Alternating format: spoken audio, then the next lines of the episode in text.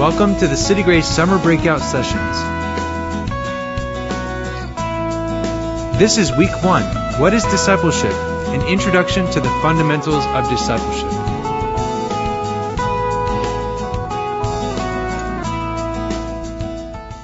All right, let's get started. I want to tell you a story first, just to just to um, just to get us started.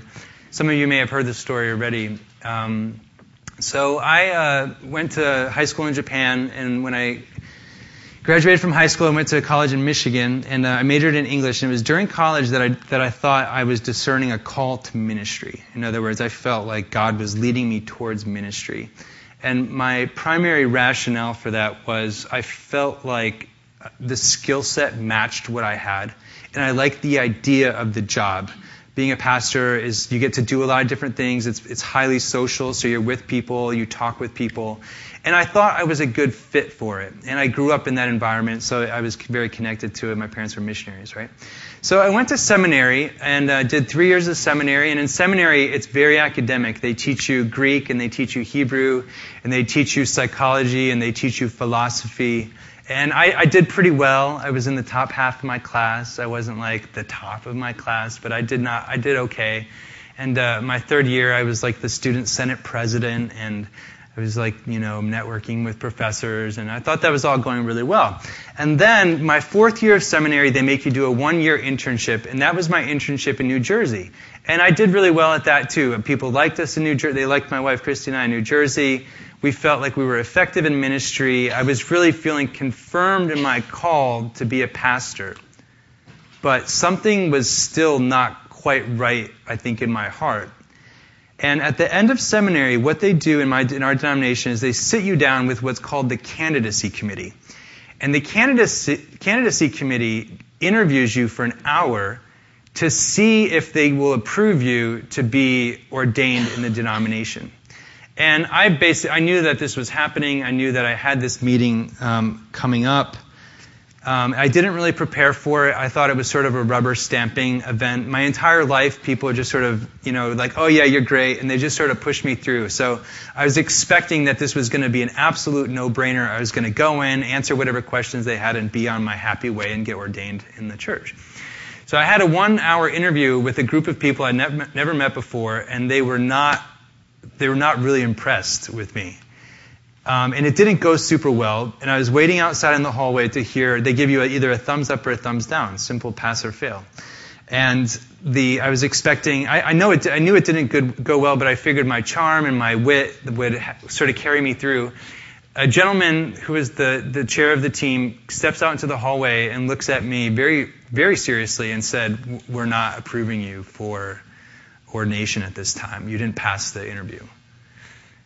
And that seriously was probably one of the worst moments of my life. I, I panicked and I didn't know what it meant. It was, it was so shocking I didn't really even fully comprehend what he was saying to me and I couldn't believe it. I was astounded. I'm, I'm like, what, what do you mean? Like, uh, I'm like, I didn't pass, so what, what happens now? And the thing was, you know, I had spent four years in seminary preparing, and in that moment, it seemed like it all just fell apart. And I didn't, I didn't understand, is this like I never am going to be, be a pastor or I need to come back again in a year? So I kind of freaked out. And, and, uh, he's like, you know, he's like, are you going to be around today? I'm like, I'm like, yeah. And I'm like, well, okay, we'll, we'll try and get in touch with you later. So from the, the time that he said that to me to the time that he called me back later in that day was absolutely awful. And I was angry. And I was mad because I felt like I was being judged. And who were these people that didn't know me to be telling me that I wasn't cut out to be a pastor, that there was something wrong? I was so upset. You remember that, Christy? It was awful. We had friends that were in town for graduation. My parents were there. Everyone was there. And I'm like, I didn't, I didn't pass. I was humiliated. It was awful. So a couple hours later, they call me back. I, I, had gone to back to seminary and told all my professors what had happened. They, they couldn't believe it. They're like, this doesn't make any sense. So actually, people from the seminary went and like talked to them and said, listen, he probably just gave a, a bad impression. Will you please just see him again? Talk with him one more time.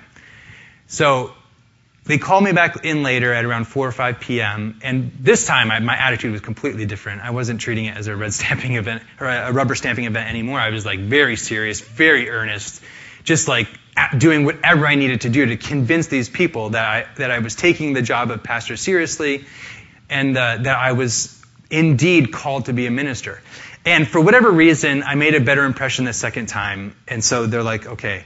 And I tried to ask them, I asked one of the guys later, what in the world happened? Because I was so mad. And they're like, well, we didn't really see your heart. Um, and so I'm like, well, I don't know what the heck that means, but screw the denomination, screw you. I didn't say this then, this is what I'm thinking. Screw the denomination, screw you people. The church sucks. And I, I was mad at them, mad at God, and I went back to finish my internship in New Jersey. So this was an awful experience, and I didn't understand at the time. I was just mad and I was angry. I felt judged. I felt um, dishonored. The, you know the whole bit.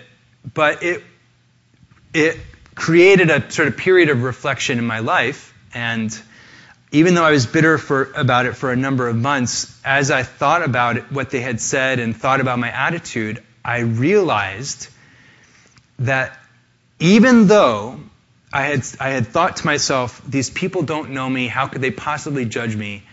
That they had, in fact, picked up on something that was, was not right in my attitude.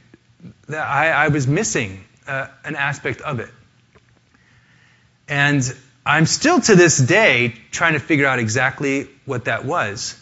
But as the years went by and I thought about that. It was a very painful event. So you know how those kind of events stick with you for a long time. And I would think about it in prayer and stuff like that. But um, over time, I, I came to realize that there was, in fact, a lot of truth to what that group had seen in me. That there was indeed something in my heart that was not quite right, that needed to be changed. In a lot of ways, I was going through the motions of being a Christian. I was going through the motions of being a pastor. I was doing it for largely practical reasons.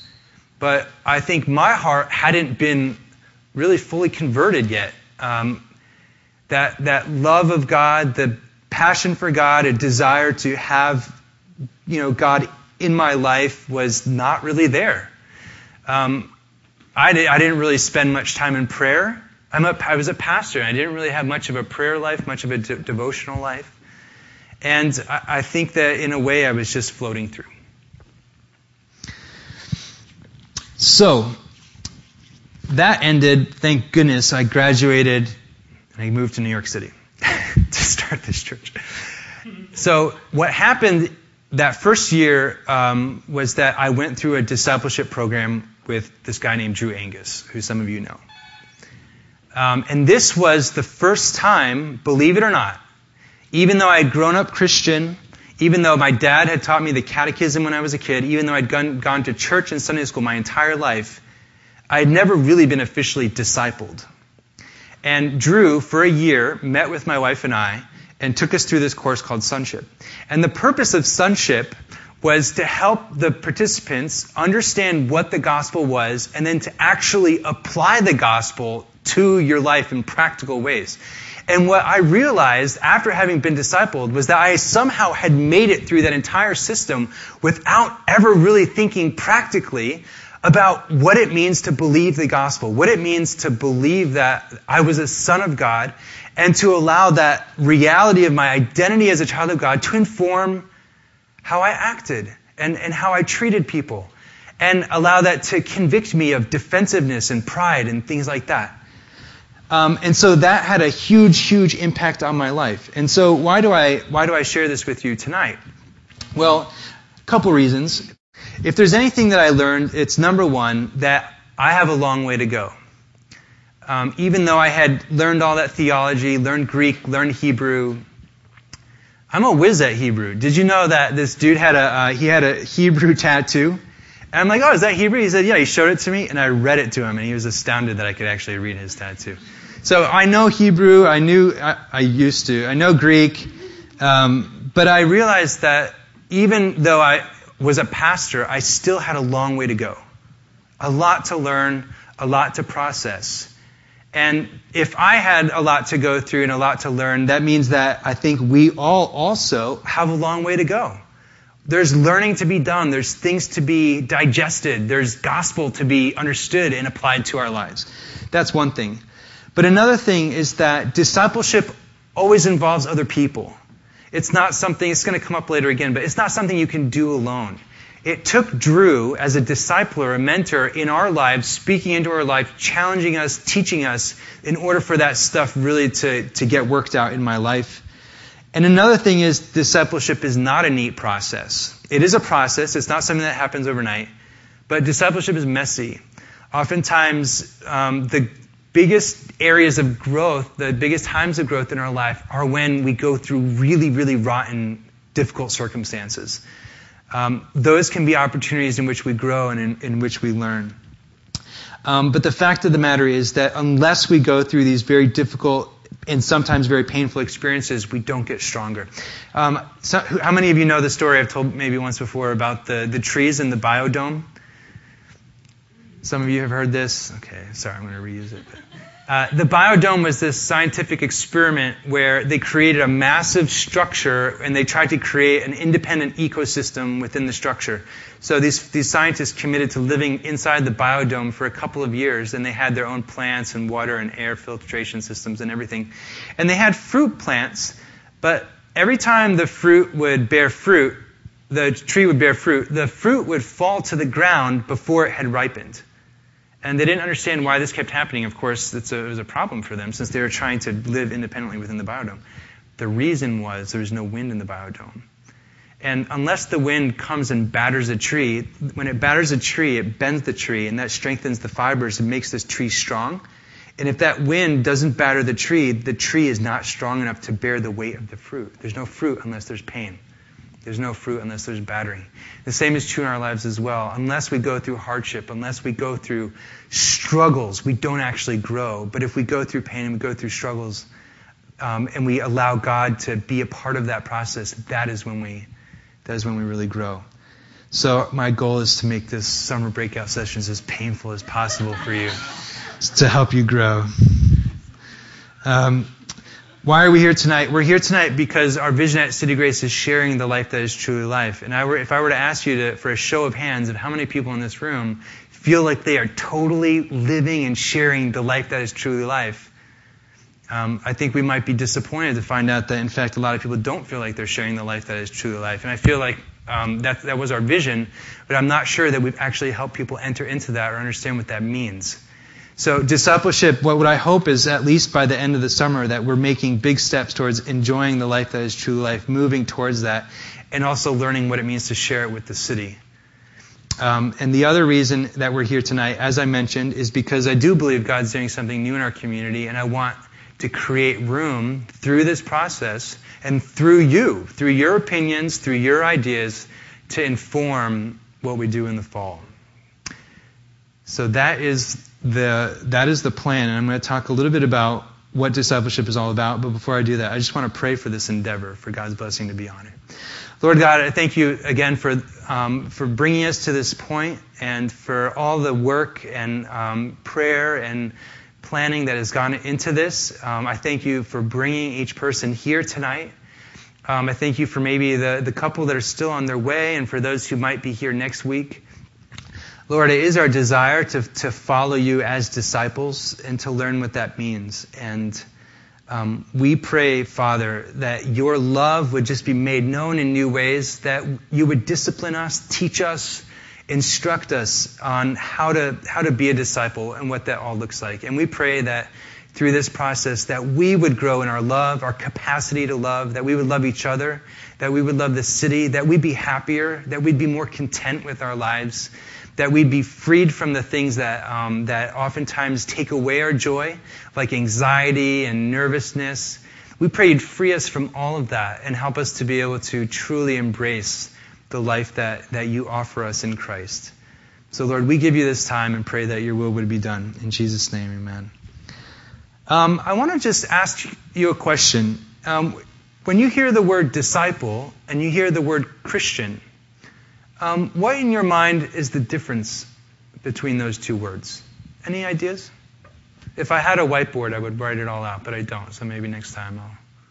So I want to make a radical suggestion to you, And I want to ask that we scrap the word Christian for the summer and not use it and not even think about it.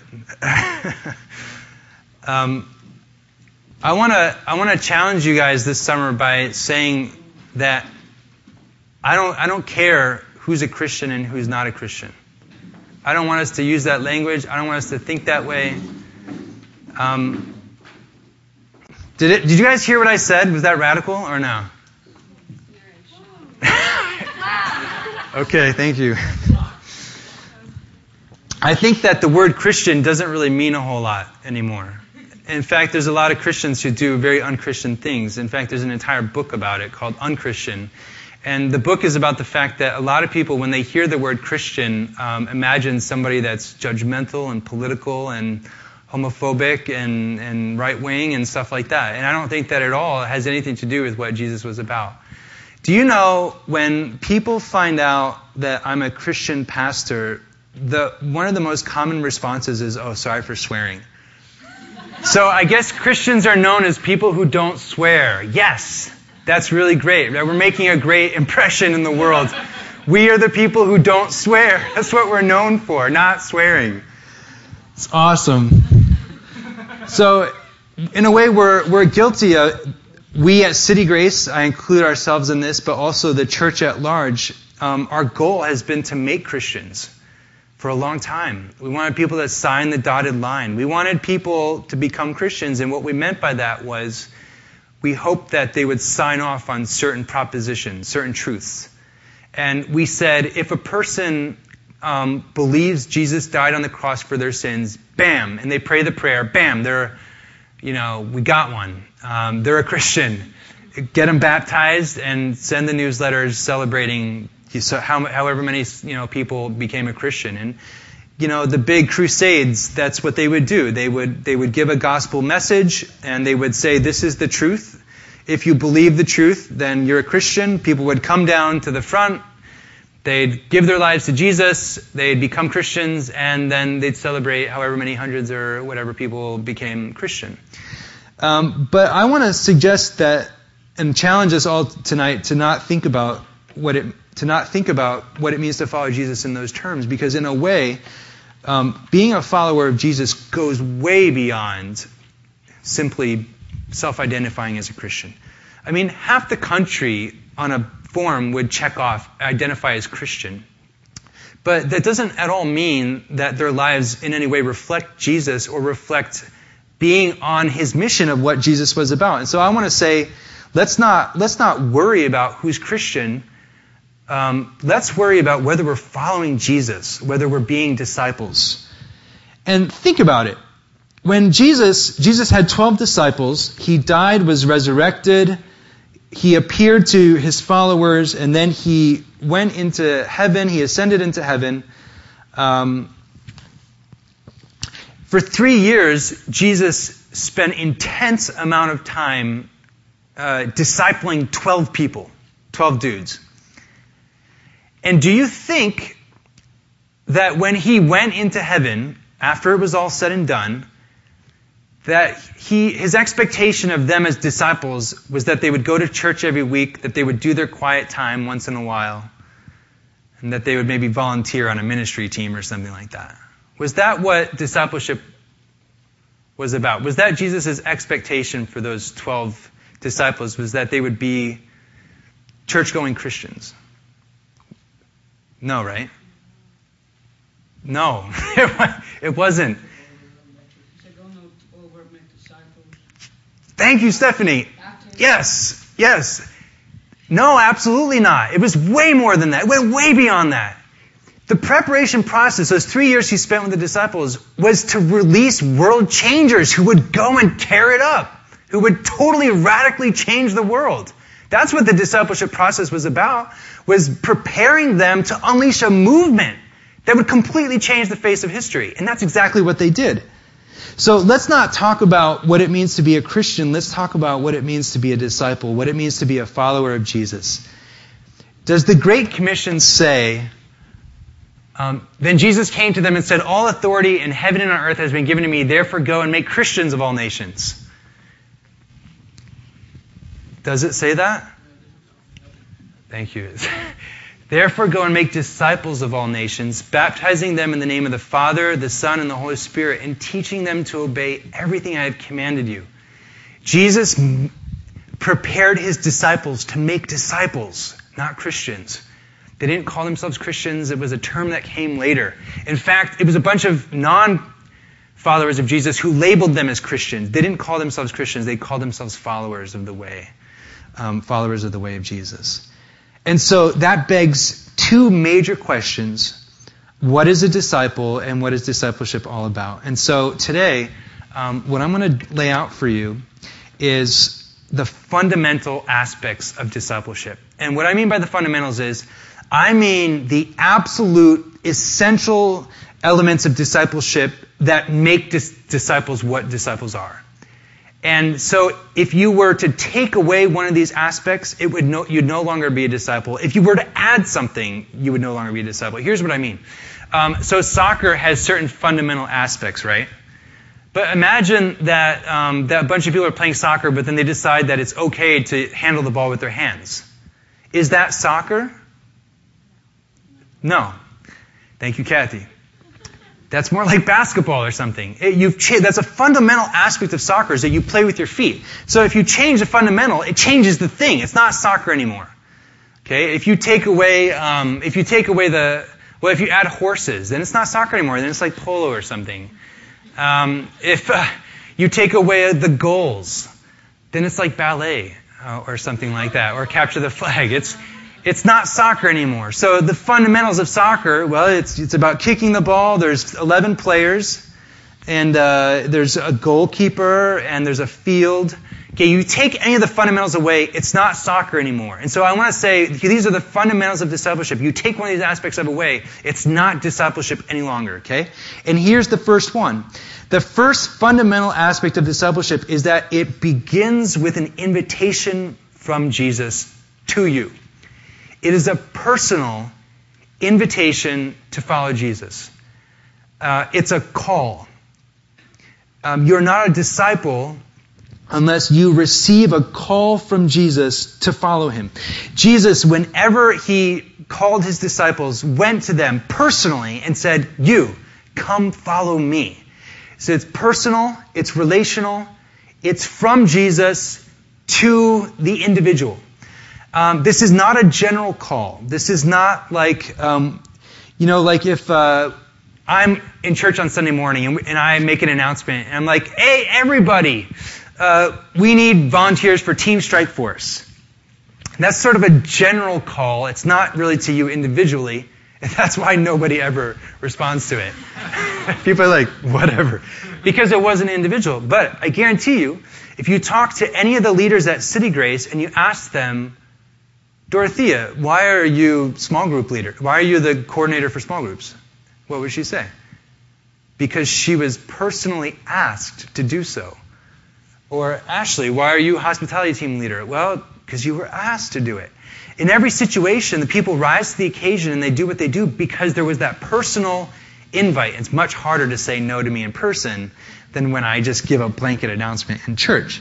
Or like when the president comes on, he says, My fellow Americans, you don't really feel like he's talking to you personally. And if he said, My fellow Americans, tomorrow is a day of service and we should all go out and serve in our communities, then you'd probably just ignore him. But if President Obama called you up on the phone and said, Diedrich, uh, New York needs could use your help, and I need you to help out at such and such a place at such and such a time. I guarantee Diedrich would show up that individual personal call. And so the call to discipleship is similar. It's individual. It's personal. It, it, to be a disciple is to be someone who has heard the call. And you realize in your heart that Jesus has called you to follow him, and you are responding to that call. So it's, it's personal.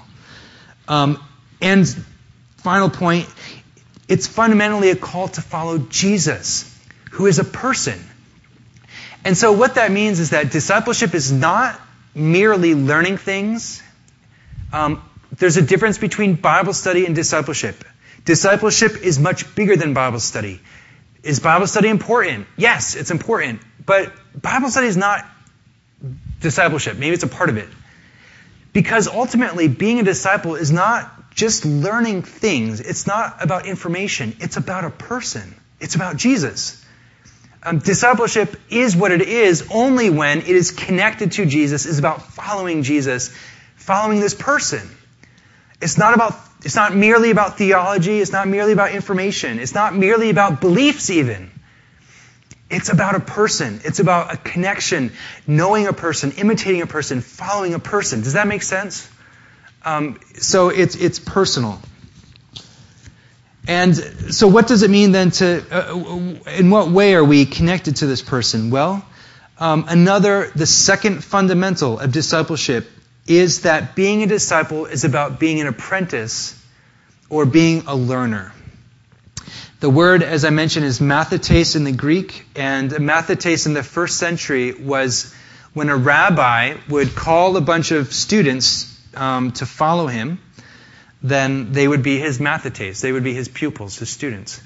And we have to understand that in the first century, as I mentioned, it wasn't only about digesting all the teaching of the teacher, although that was a big part of it. In fact, some of what was expected was that the mathetes would learn everything that the teacher said verbatim, memorize it, and internalize it. So that when the teacher, when the rabbi died, then they would all have it up here, and then they would be able to go out and spread the news about all the teaching of the rabbi. So a part of it was about learning. But it wasn't just about learning. When Jesus invited people to follow him, it was about apprenticeship. It was about not only learning information, but learning skills. It was about imitation. Um, the call to be a disciple of Jesus was when he invited the 12 to, to, to, be with him, they would eat together, they would sleep together, they would roam the countryside together, rub each other's backs, clean each other's feet, um, serve each other food. It was very much, they did life together. And the students were expected to watch what Jesus did and then to be able to do the same things that Jesus did. And I'll tell you a story. Um, in the New York Times, there's an article about um, a woman who was an artist. She was a potter. And she had the amazing privilege to go to Japan and study under a master potter. This pottery person? Potter. Um, who was this, this guy, quite old, who had mastered some sort of Japanese art of pottery. And she had one year to learn about his technique and his skill. And did you know that for that entire year, he didn't let her touch a pottery wheel or touch clay even one time? Her job as the apprentice, because she was so novice, she didn't even have the, the level or the appreciation to touch the clay. So he said, You can sweep my floor, you can clean the studio, and you can watch, but you may not touch the clay. And that was how seriously he took the apprenticeship, was that until she appreciated not just the clay, but the environment, the cleaning, all the preparation process, he wouldn't even let her touch the clay. Now, that's a little bit extreme. And in fact, Jesus is completely the opposite of that. So Jesus, whereas, you know, this guy was like, you do not even get to touch this holy clay. Jesus invites us to get our hands dirty and to, to do what he does and to experience, to learn um, through participation, through imitation. And so that's why at a certain point, Jesus sends out the disciples in pairs and tells them to do what they've seen him doing. Now, it's interesting that when it comes to um, discipleship, Jesus himself is a disciple. Um, in John 5, it's, oh, by the way, who, who brought a physical Bible? Get it out. We're going to be vintage, we're going to be old school. Um, I, we encourage you all to bring your physical Bibles. There's something, I don't know, kind of kind of like too, too common or too like reading your Bible on the phone. So we're going to like get real, get authentic, and have physical Bibles. If you have one. If you don't have one, that's fine. Just use your phone. Anyway, this is from John chapter 5. Um, Jesus gave them this answer I tell you the truth. The Son can do nothing by himself because uh, he can do only what he sees his Father doing, because whatever the Father does, the Son also does. So you notice that even Jesus is imitating the Father. He, Jesus, in a way, is an apprentice or a disciple of the Father. He has a connection to God. He sees what God does. He hears what God says. And on more than one occasion, Jesus says all he's doing is imitating what he sees God do.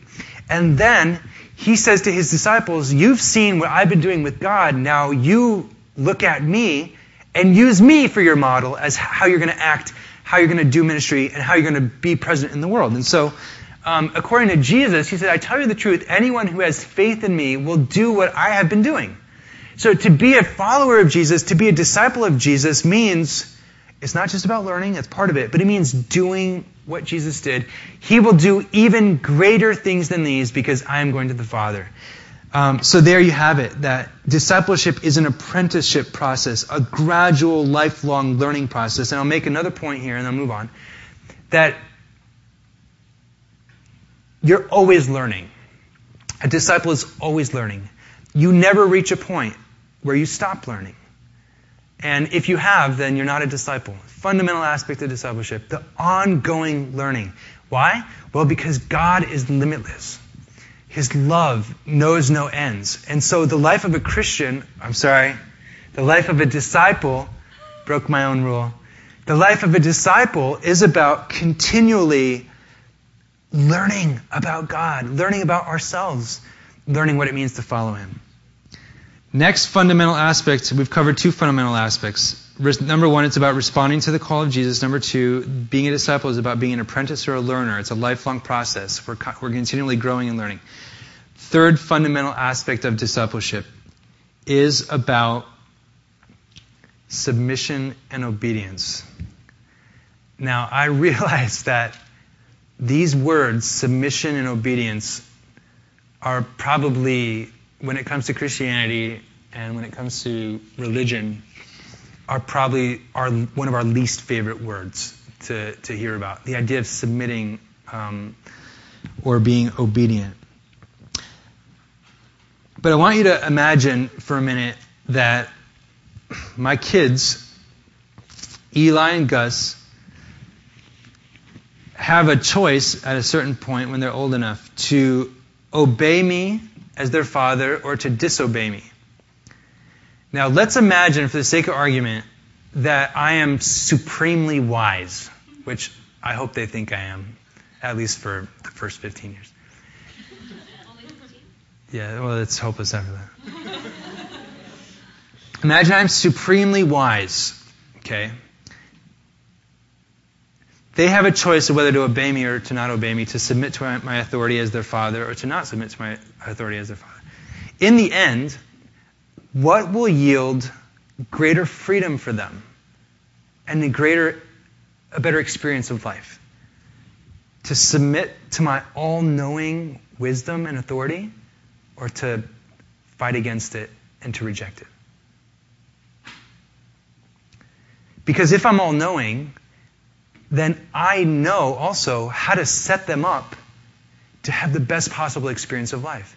I know how to teach them not to walk out, not to run out into the street um, if the light is red, and to look both ways. I know how to keep them alive.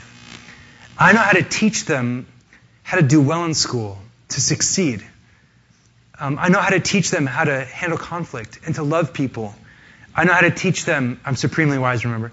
I know how to teach them to, um, to be disciplined and to work hard and to honor their superiors and to get along with their friends. And if they fight me, if they try to escape that authority, if they try to do their own thing, if they try to break the rules, it only hurts them. And they could land in big trouble. They could land on the street. They could land in drug addiction. They could land in jail. And any one of those situations is, a, is, a, is less freedom, is less enjoyment of life. So I want to just say at the outset that even though this idea of submitting to God and submitting and obeying Jesus sounds awful, if we imagine that Jesus knows what's best for us and loves us, then the irony is that it is in submitting to authority that we experience the greatest freedom. That's the irony of it. Um, and the reality is, unless we submit to that authority, we don't really understand who Jesus is. I mean, imagine that you go to a dietitian and you want to lose a couple pounds. And so the dietitian uh, lays out a, a, program for you to lose a bunch of weight, and it's like a 2,000 calorie diet with a certain amount of vegetables and meat and stuff like that.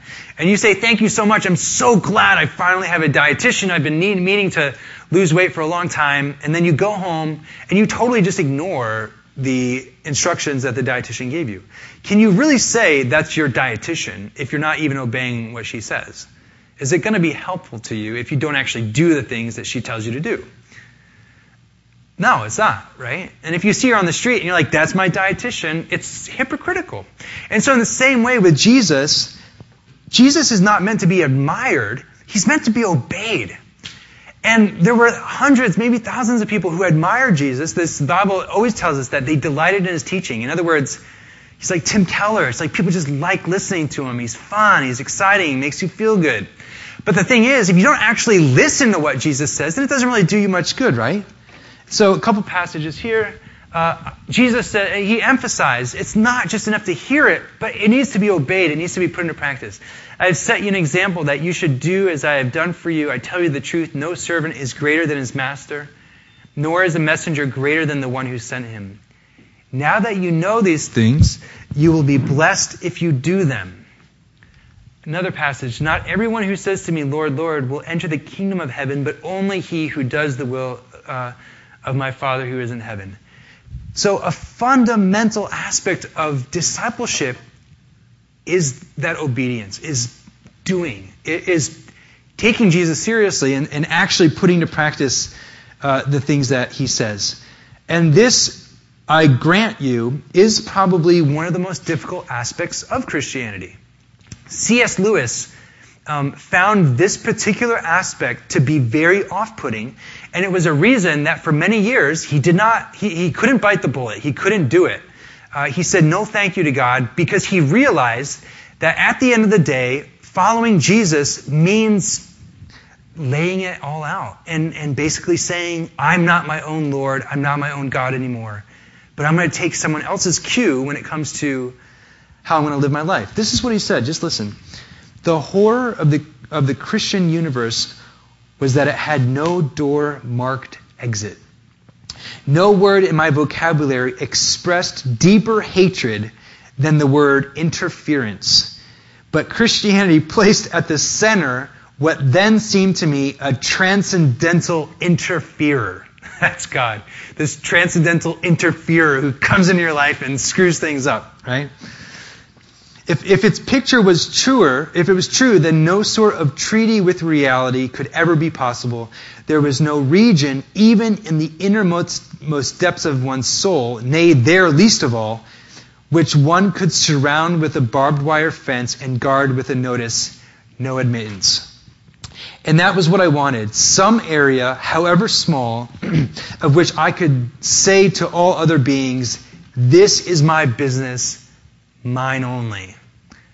So he wanted to submit in some areas, but to at least be able to guard some part of his life that God didn't have say over. And he realized that being a disciple is about opening up all the fences and gates and letting him take command and take control um, of his entire life.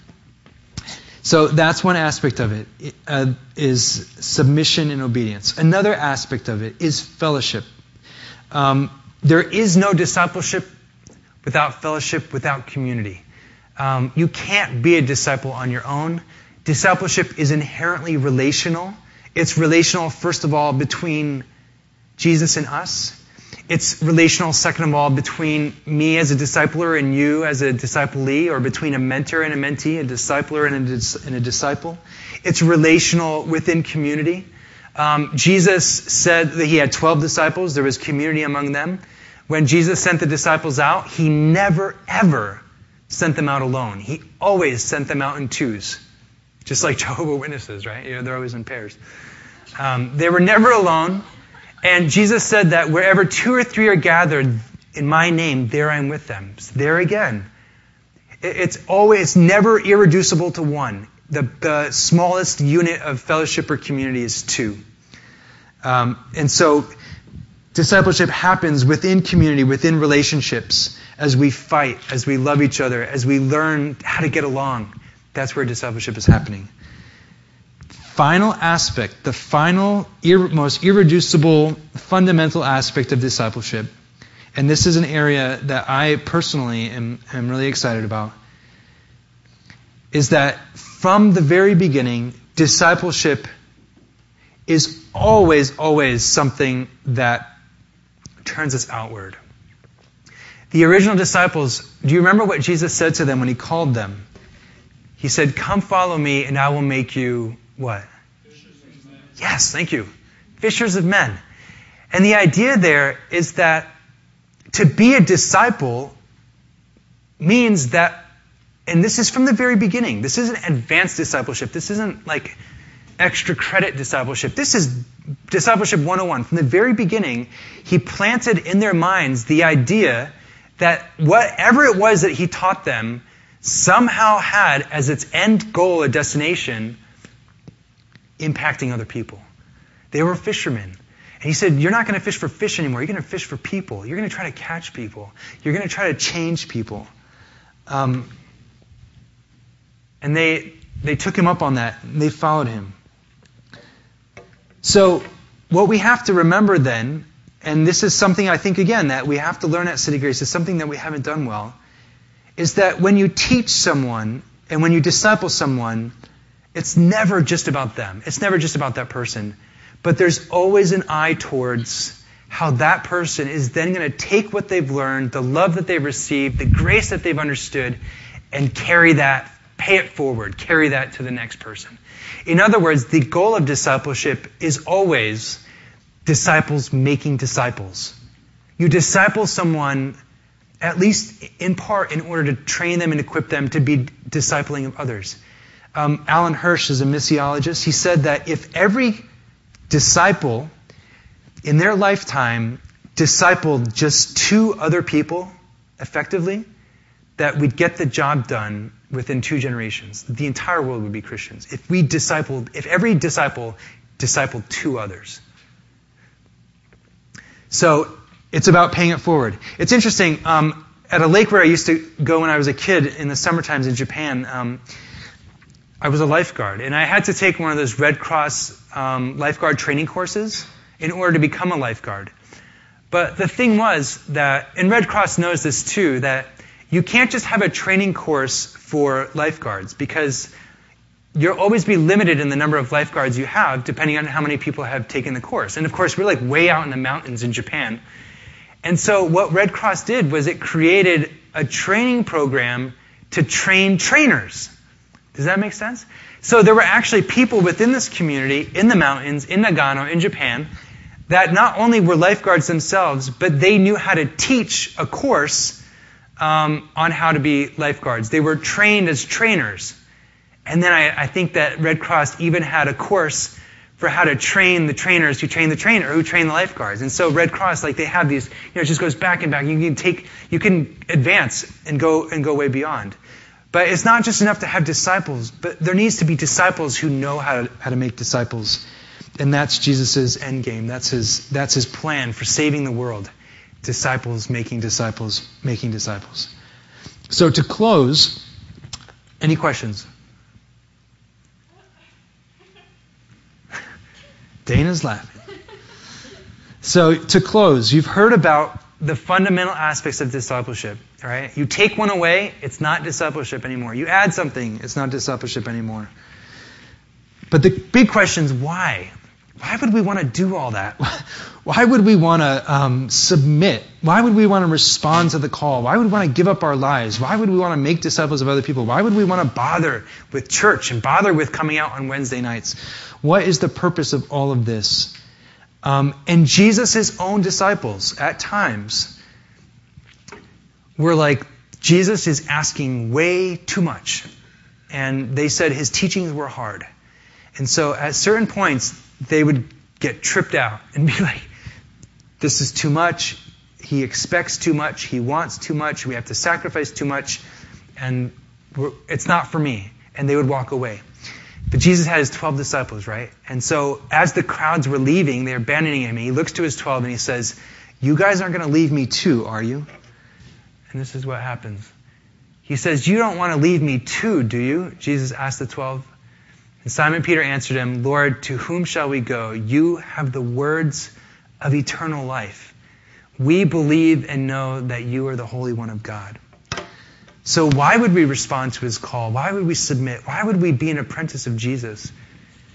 Because if Jesus is who he says he is, if he is who he says he is, then it would be the biggest mistake not to.